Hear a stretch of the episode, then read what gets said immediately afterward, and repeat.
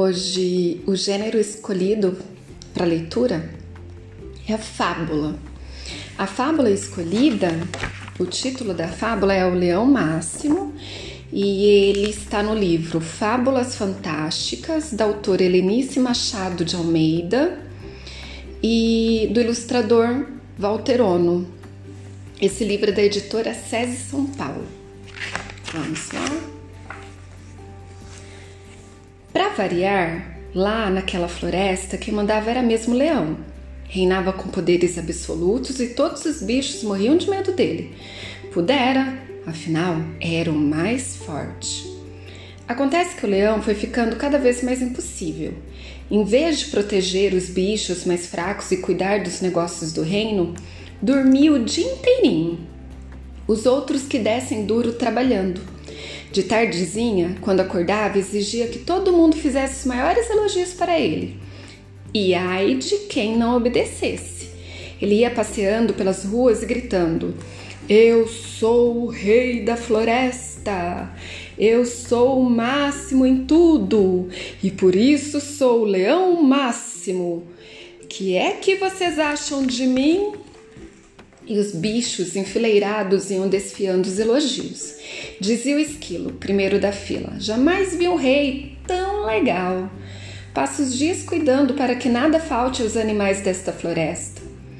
Viva o nosso rei, o leão máximo! Claro que era uma grandessíssima mentira. Todo mundo ouvia os roncos sonoros do leão o dia inteiro. O gambá também elogiava. Como cheira bem, Sua Majestade! Que perfume gostoso! Quem me dera ter esse cheirinho agradável!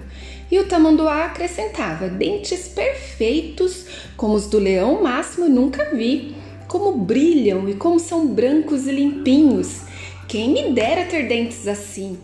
O macaco também tentava agradar. Que pelo lustroso e macio! Até parece capim gordura! E assim o corvo, a tartaruga, o urso, a cobra, o veado, todos iam elogiando o leão, dizendo coisas lindas, lindas de morrer. E o leão Máximo ficava todo inchado. Claro que tudo era mentira, porque, para falar a verdade, o leão era, além de preguiçoso, um grande desleixado. Fazia um tempão que não tomava banho, nem escovava os dentes, nem lustrava o pelo. Por isso, sua aparência não era lá das melhores. Os bichos já estavam envergonhados de tanto dizer mentiras. Mas cadê coragem para enfrentar o leão máximo? Foi aí então que a raposa ladina resolveu entrar em ação. Achou que aquilo já era demais. Afinal, os animais daquela floresta estavam ficando desmoralizados, tendo o rei tão bobo e tão vaidoso. Temos que mostrar ao leão que droga de rei ele é, para ver se cria vergonha, falou ela aos bichos que estavam reunidos na clareira da floresta. Mas como? Como? dizia o colibri aflito, agitando suas asinhas coloridas. Quer me enganar que você, Ladina, tem coragem de dizer ao leão máximo como ele é de verdade? Falava a cobra verde, desta vez amarela de medo. Pensa que eu sou louca? Eu vou usar um dos meus truques, foi a resposta da raposa.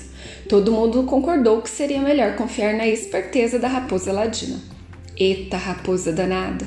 Ela já tinha pensado em tudo. Era muito viajada e tinha visto numa cidade ali perto um objeto que os homens usavam muito e que se chamava espelho. Como a raposa ladina conseguiu um espelho já é outra história. O que interessa é que ela conseguiu.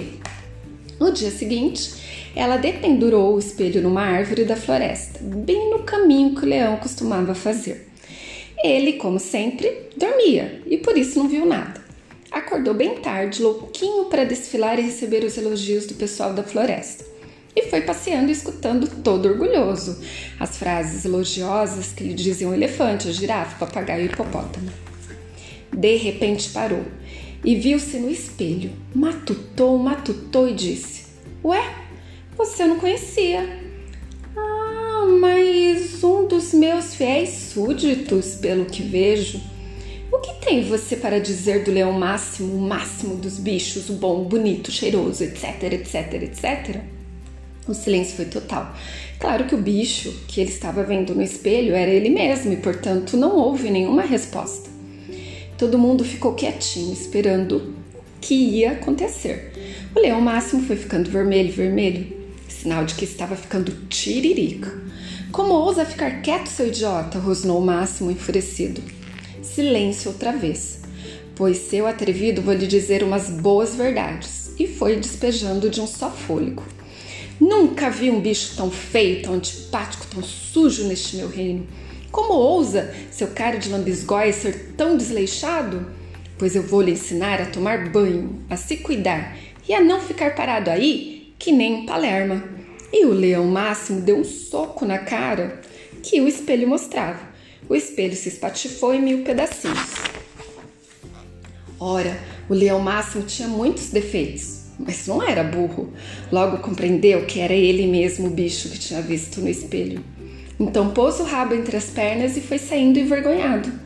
Tinha dito umas boas verdades para si mesmo. Foi ótimo, porque aprendeu a lição. Dali para frente tudo ia ser diferente.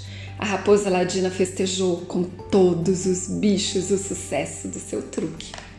Todos tinham a certeza de que, no fundo, o leão máximo era bom. Sabiam que iria se esforçar para merecer o título de rei dos animais, sem precisar se impor pela força. E foi o que aconteceu.